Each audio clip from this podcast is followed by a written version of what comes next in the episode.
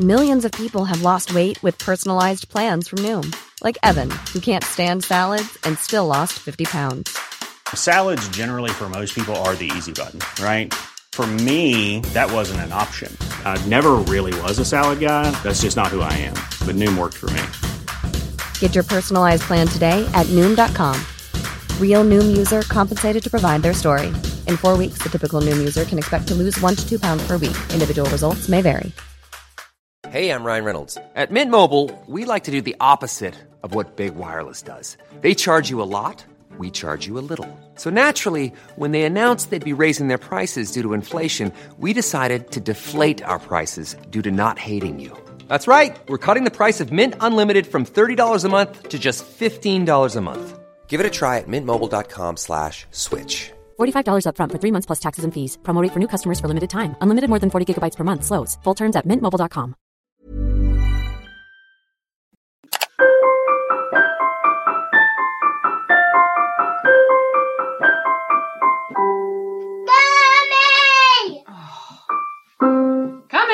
You're listening to Handbags at Dawn, the podcast that believes you can tell a lot about a person from the contents of their bag. You may run broken crayons from restaurants and emergency 20p's, but on this show, there's nowhere to hide.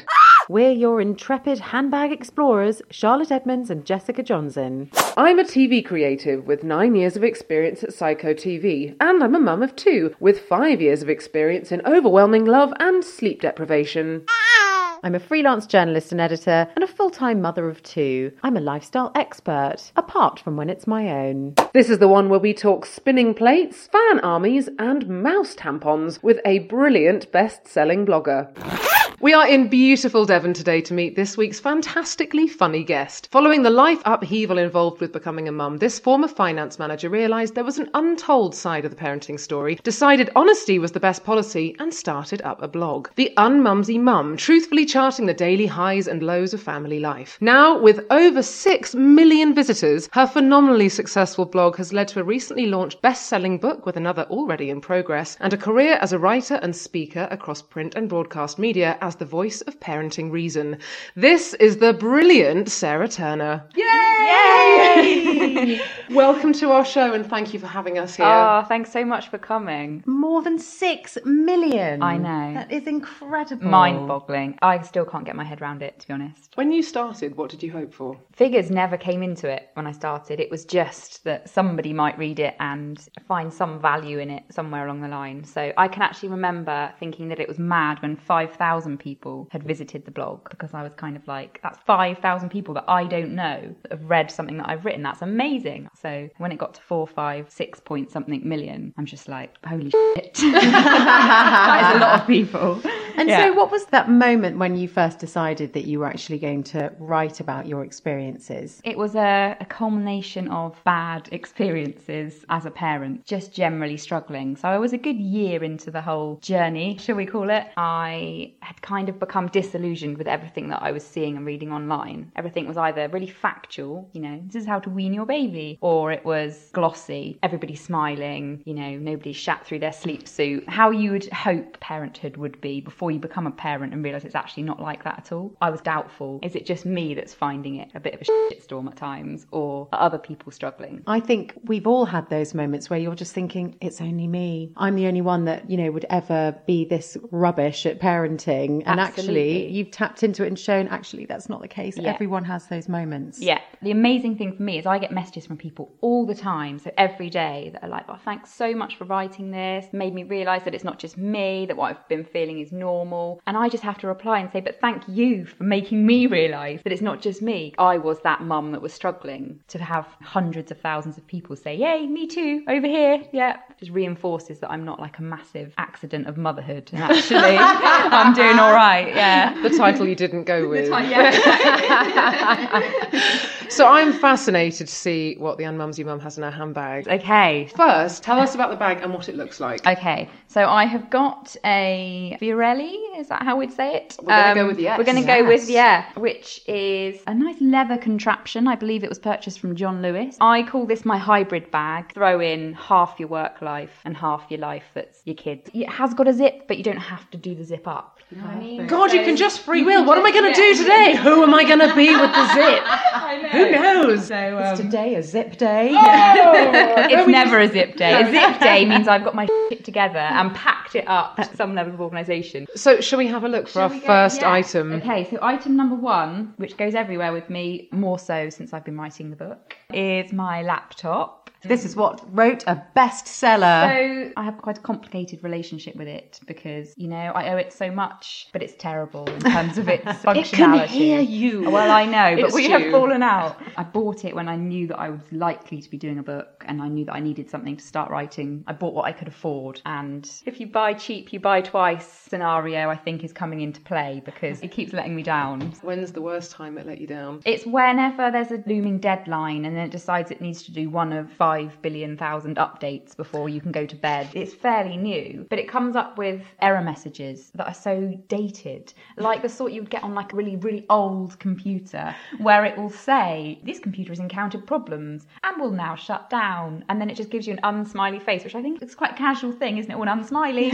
I'm like, well, it's not really casual because I've got a book deadline. And I'm doing the typical wife martyr routine with this now. So James has very understandingly said, well, you know, you're doing so much writing, perhaps now's the time you should go and upgrade it. And I'm going, no, this is what we bought, we'll live by this, it's fine, as I'm there smacking the keys like thing won't shut down. Obviously it's very disrespectful to your laptop because I mean, it is. Your laptop has been the portal through which you've created a national bestseller. Absolutely. And also a brand. You're like trademarked now, I noticed. Am amazing. I am. I know. All these things that I never thought I would have to worry about. Do you have to worry about being trademarked? Yeah, apparently so. To protect your intellectual property. I did have that on YouTube. Somebody had set themselves up as The Unmumsy Mum on YouTube. Did they dress as you? Yeah, they weren't vlogging as me, you know, kind of camped outside my house, but they were just pinching videos from my Facebook page and uploading them, so it looked very much like it would be me. Obviously I had no control over the content, and in the end I just sent a quite strongly worded message to say, did you know I'm soon to be trademarked and you can't squat on my name. Finish with an unsmiley face. Yeah, exactly. The international language of doom. Yeah.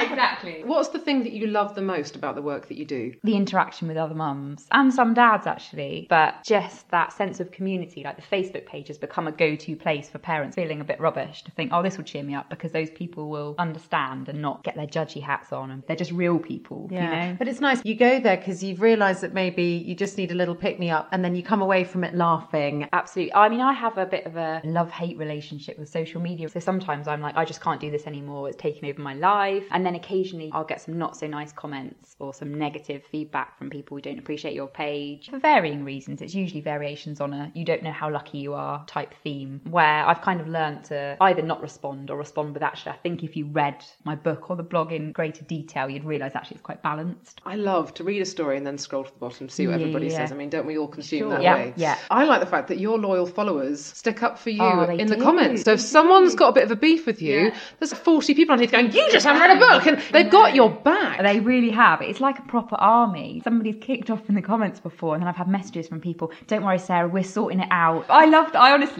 mean, some of the threads, people say, oh, piss myself laughing, like, you know, at something all the time, you know, just it's just an expression. But I think I genuinely have wet myself laughing at some of the comment threads. Yeah. But it's very funny stuff. I laughed a lot in your book. What made you go, right, the blog's been great, but now it's time to commit it to paper? I had kind of toyed with the idea, and I'm honestly really quite lazy. So the blog was working for me, the Facebook page was working, it was all great fun. And I looked into how do you write a book, how do you get published? And I'd kind of thought, okay, so that looks quite complicated. I think I'm just going to park that thought for now and carry on as I have been. And then I got a Facebook message from a literary agent saying, I would like to represent you and pitch The Unmumsy Mum book to publishers, which I was like, oh my God. And then the same week, I had an email from an editorial publisher saying, we're interested in your book. So I'm basically the person that anybody that's fought long and hard to write a book would want to smash in the face because it was handed to me on a plate. No, it wasn't, because you're submitting chapters on a regular basis every day, and you've got time somehow to respond to all your army. When I find it hard to respond to my own mum. How do you find time, by the way, to do all that? There's so many lovely messages, and everyone I read, I have that little flutter of, oh, I'll reply to that one. And then I log back on and I've had 5 more, and then it's like, I actually impossible can't. To keep on top of it. And I thought about getting somebody to help me manage it, but if I'm not going to reply, I don't think I would want anybody to reply on my behalf, because they're messaging me about something that I've written. I had one from a woman in the middle of the night that basically said, I've got nobody to talk to, I don't know why I'm messaging you, but I just felt like you wouldn't judge me if I put all of this out here. And it was just like how much she's not enjoying being a mum, how it's nothing like she thought it would be, and then she beats herself up for days on end because what kind of a mother thinks that, and all the rest of it. And it was one that I just knew. I read it in the middle of the night, I think I got up to go for a wee, and I came back, an awful habit, but I just thought, oh, just check my messages, and it was a recent message from her, and I sat up in bed and replied then and there, because I thought if I don't, I won't. And I just said that we've all been there, well, maybe not all of us, but I certainly have, I really have, and understand how you're feeling. And if you could see all the other messages I get from mums that are just like you, that aren't going to baby groups and saying, oh, isn't this all a bit crap? Well, Jess was very comforted from your reply that day, so thank you for taking the time.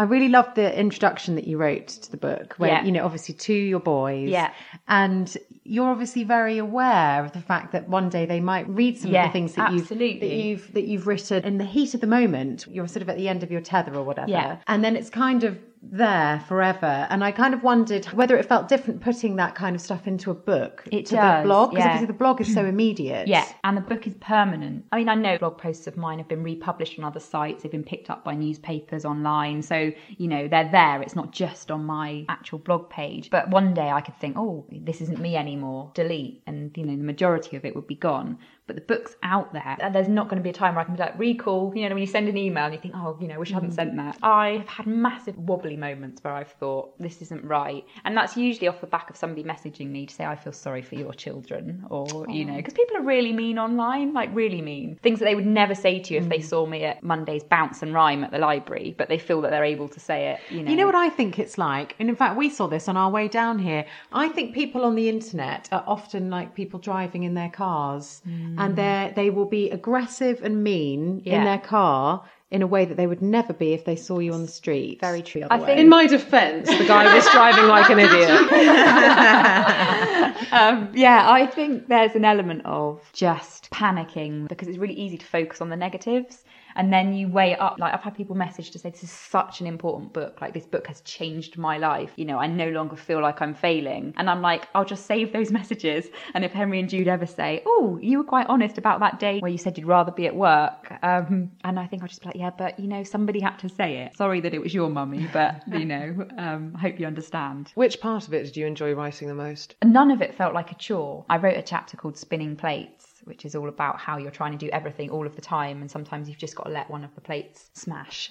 And I think that was my favourite chapter because it summed up kind of how I feel about motherhood. I actually can't do everything. Something's going to have to give. So which was the plate that smashed? It's usually the household plate. But that's the sort of stuff that when you look back, you're not going to remember the day where your house was pristine. You are going to remember the day you went outside and played in Paddington and didn't give a crap. That's so true. My mum gave me a really good piece of advice when I had kids. I was feeling that whole, I've got to be amazing. I have to have the dinner on the table, ready when my husband walks in through the door, wearing fluffy slippers and a see-through negligee, or whatever it was. Not that never happens, just I wasn't wearing a negligee. And so she gave me this brilliant tip, and she went, never admit that you haven't made dinner.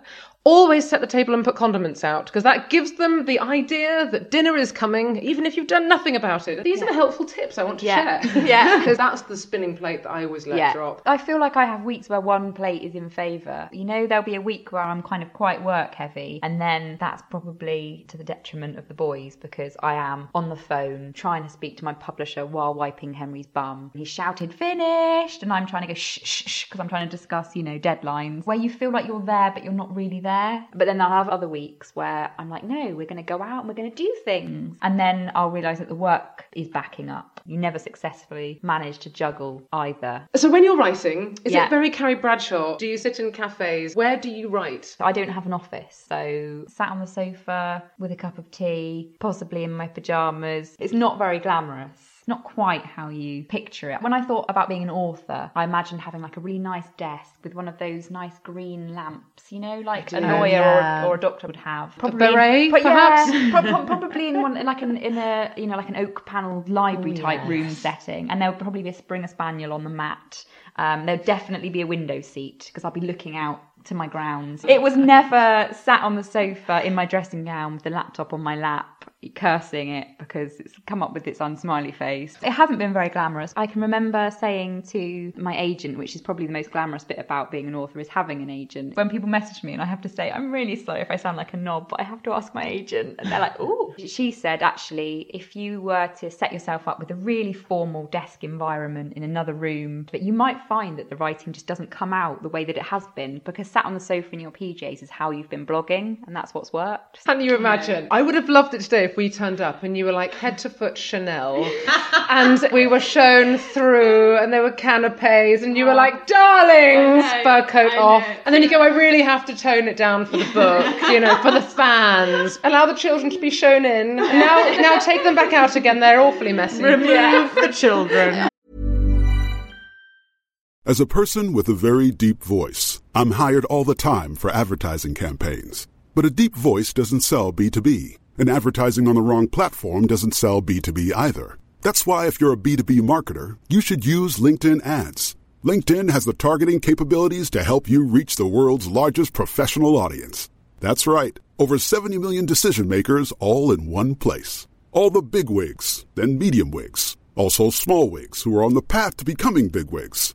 Okay, that's enough about Wix. LinkedIn ads allows you to focus on getting your B2B message to the right people. So, does that mean you should use ads on LinkedIn instead of hiring me, the man with the deepest voice in the world?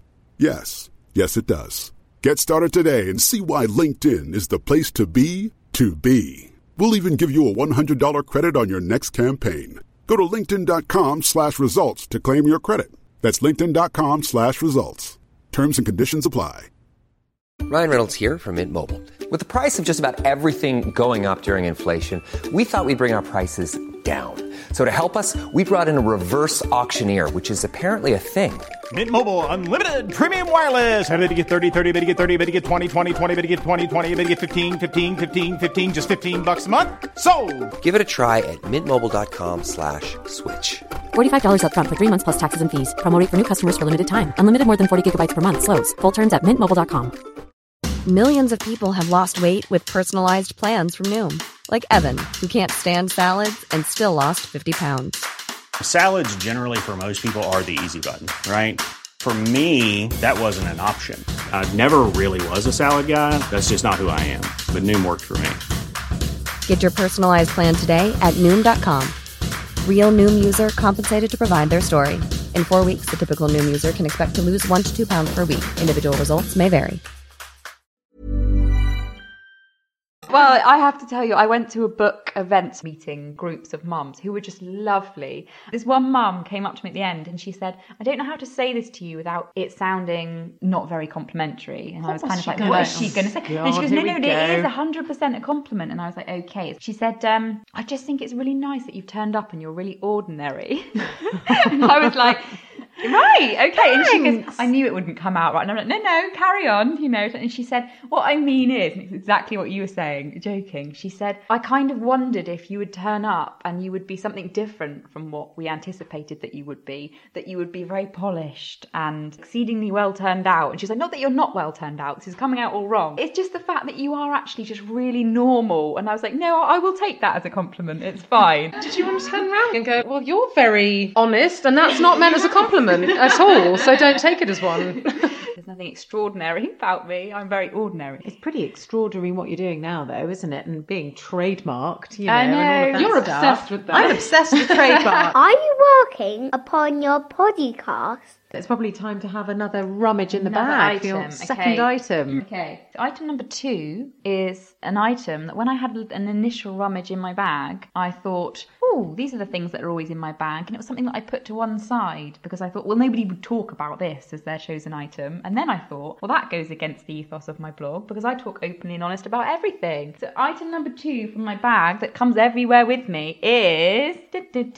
a tampon. There she is. I'll just leave her there. So many messages on the blog and pictures of children who have ransacked bags and taken out tampons thinking that they're sweets. That's quite a common one. Or a little mouse to play with. Or a little mouse to play with. Who thinks it's a little mouse? My little boy. I found him in my bedroom the other day. Well, you always know something is going on when it's quiet. Yeah. And I went in and the entire contents of my bag had been spilt all over my bedroom floor. He was covered in lipstick and he was just sitting there with two little tampons squeaking like a mouse. Just playing with them, both of them, having a lovely time. Yeah. And I just thought, there you go, son. It's a really lovely story, but it's made me never want to use one again. In you go. I feel like Richard Gere, but a lady. You know that story?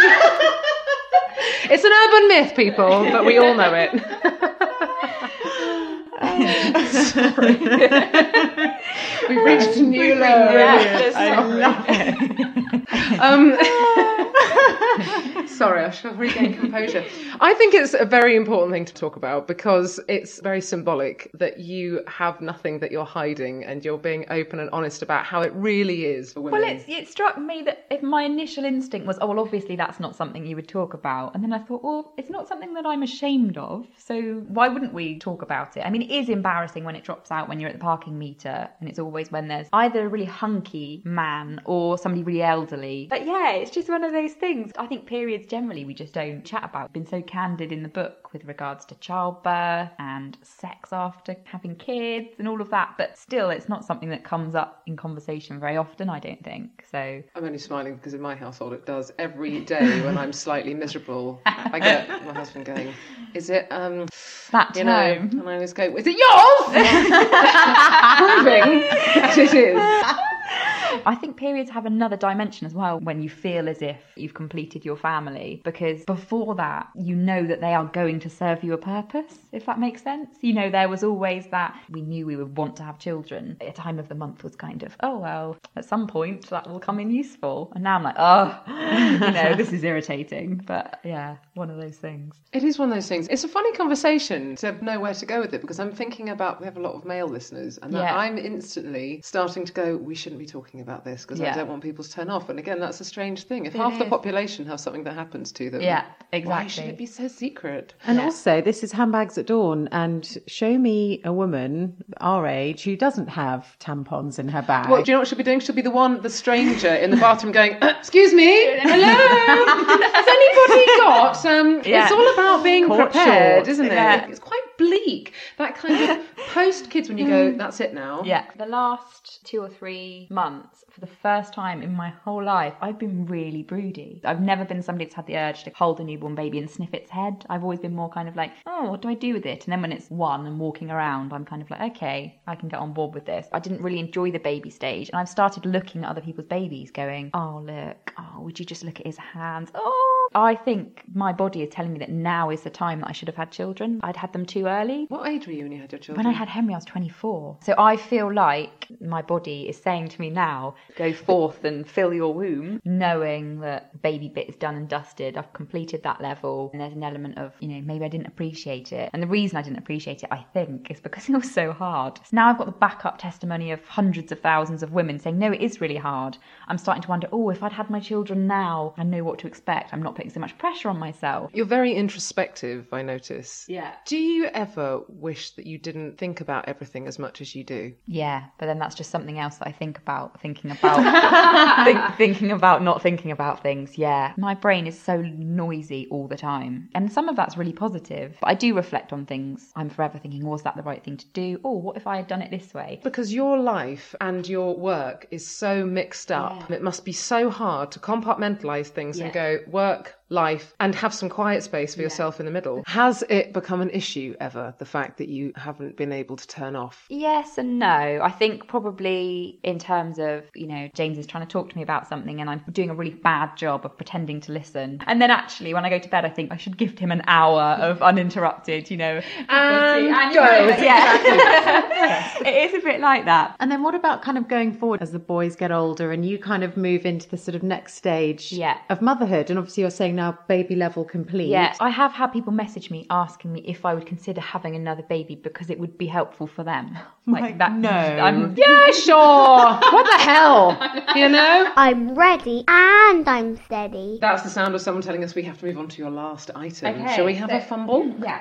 So the last item is something I actually never go anywhere without in any of my bags, and that's raisins. Oh, raisins. So they have been opened. Of course. In which month? Because that's the main thing for me. If it's more than 6 months ago, that's probably a no. There are some in the bottom of the bag, always. I feel like if ever I was stuck somewhere, got caught in traffic, there would be a little trusty cardboard box of raisins there on the hand to see me through. We all eat boxes of raisins. I think they're a very agreeable snack. What's the weirdest food of your children's that you've ever eaten? I mean, I think I've been the whole hog. I've had pouches, the fruit ones, not like beef. Yeah, not like beef bourguignon. You know, when the kids are going, I don't want that. You're like, no one does. They are revolting. I've had rice cakes. Baby bells. I tend to have a baby bell on the side. It's very sophisticated. Yeah, like on a cheese board. Yeah, sometimes with some breadsticks. I make kind of like a kid's crap tapas, and we have crapass. Hashtag. Yes. But what is it about kids' food that makes it so appealing? Like the little teeny sandwiches or the kind of half-eaten petit filou. I tell you exactly what it is, Jess. It's a lack of calories. Yeah. I eat this and go, this is like eating celery. If you're standing up and you're in the kitchen and you're just like munching on leftovers, and that doesn't count, does it? No. Like that scene in This Is 40 when he's trying to throw away the cupcakes and he's like, oh no. That's the end of our dinner time. I know people who literally, as soon as the kids finish eating, get the fairy liquid and squirt it across the room to stop them from just, you know. So alluring, isn't it? Yes. Like, my daughter's even coined a term for it. She calls it pinchin'. Children are infuriatingly slow when they eat. Smear it around, examine it with their fingers, rub the texture, and you're like, oh, we've been here for 3 hours. It's time for the next meal. Yeah. So I'm like, right, well, just hurry this along by me eating it all. Yeah. The other day I said, you must use your knife and fork. You must. And she went, but you do it, Mummy. And I went, what do you mean? She went, you do pinchin'. Pinchin'. So this is it. I loved how you pinched the tampon. Just doing so. This is my technique. Pinchin', see? It works. I think I eat really quickly, I don't know if that's a parent thing, because you just think you don't know when you're going to get time. So you just like shovel the food down. But I also think it's because in childhood, my dad was a pincher. He would hover over me and my sister and say, are you finished with that? 30 seconds into the meal. Are you going to eat that? You know, we'd have to set out what we might eat and what we might not. And I'd find myself kind of sacrificing a sausage. No, you're all right, Dad, you can have... So, and I wonder if that's why I eat so quickly, because it was like, well, you know, get 2/3 of the meal in before Dad comes pinching. Okay. So actually, talking about little pick-me-ups, the reason we eat these raisins is because we're knackered. Yeah. They're just packed with sugar, which actually is a good point to lead on to this week's tiredness competition. I don't know if you know this, Sarah, but we do a tiredness competition because a lot of the time, as parents, we'll go, I'm so tired. It's interesting, but I'm actually the most tired. We've made it a formal competition. That is what it is. So does anyone around the table have a tiredness entry? Well, I will kick things off. It was my birthday the other day, so we went out for a little kind of dinner. First time we'd gone out together in a long time, actually, when we thought about it. We were very excited. Yeah. My mum was babysitting. You know, we went out for drinks beforehand. Oh, wow. Deadly mistake. Because by the time we actually sat down for dinner, we were exhausted. My contact lenses had begun to feel like unlicked stamps in my eyes. And we actually called to see if we could get our taxi home booked earlier. Oh, Jess, this really is tragic. It's tragic. And actually, I could see him thinking, well, this is the last time we bother doing this. I think he'd gone wrong on the alcohol. It was you have to really go for it. Yeah. I've lost my tactics. You've lost it. Yeah, I need to sort that out. Charlotte? Mine's pitiful and so short. I was doing some freelance creative work for a company the other day, and we were standing casually talking creatively in the kitchen area, chatting about the work I was going to do for her, and trying to fill up my cup with instant coffee. Sounds simple enough, doesn't it? The cup wouldn't fill. So I was like scooping it and putting it in the cup, and it wasn't arriving in the cup. So I did 4 different scoops whilst talking, sort of slightly distracted. And my boss for the day just held my hand. I thought, she's gone very familiar. And just turned the spoon over so that it was cup side up. And she went, that'll help. And in it went. I was so tired, I was using a spoon wrong.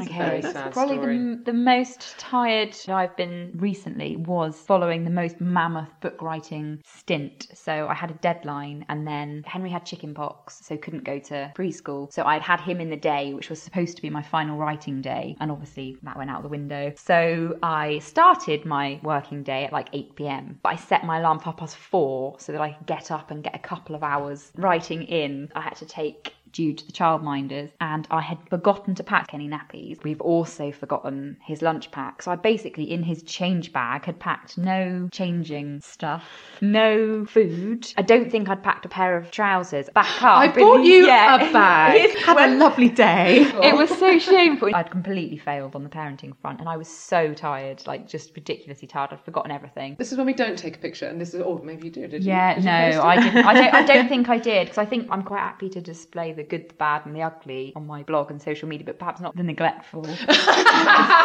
is a line. Yeah. This all sounds great, but you're in the way of the TV. This is the sound of someone telling us we have to end it here. Thank you so much for talking to us today, Sarah. We've loved it. Good luck with the next book. What's the next one? Well, the next one I've just started entering into discussions about, so it's kind of... Oh, it's secretive! This is an exclusive. I haven't really talked about the second book yet. I just haven't cemented exactly what it's going to be yet. You heard it here first. We're getting folks. There. Yeah. I'm now just starting to feel hyper aware that there's a tampon on the table.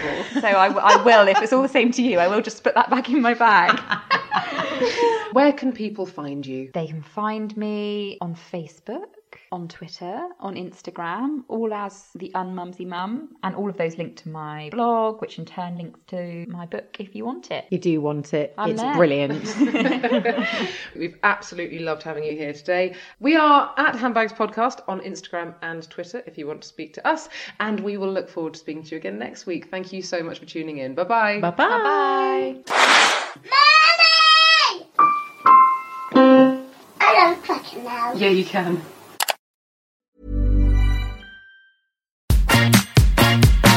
I'm at the nail salon. What? I'm at the grocery store. What? I'm at the combination nail salon and grocery store. Wait, she's at the nail salon and the grocery store? I'm at the combination nail salon and grocery store. Groceries through Instacart delivered to my door. I don't have to choose between acrylics and the grocery store.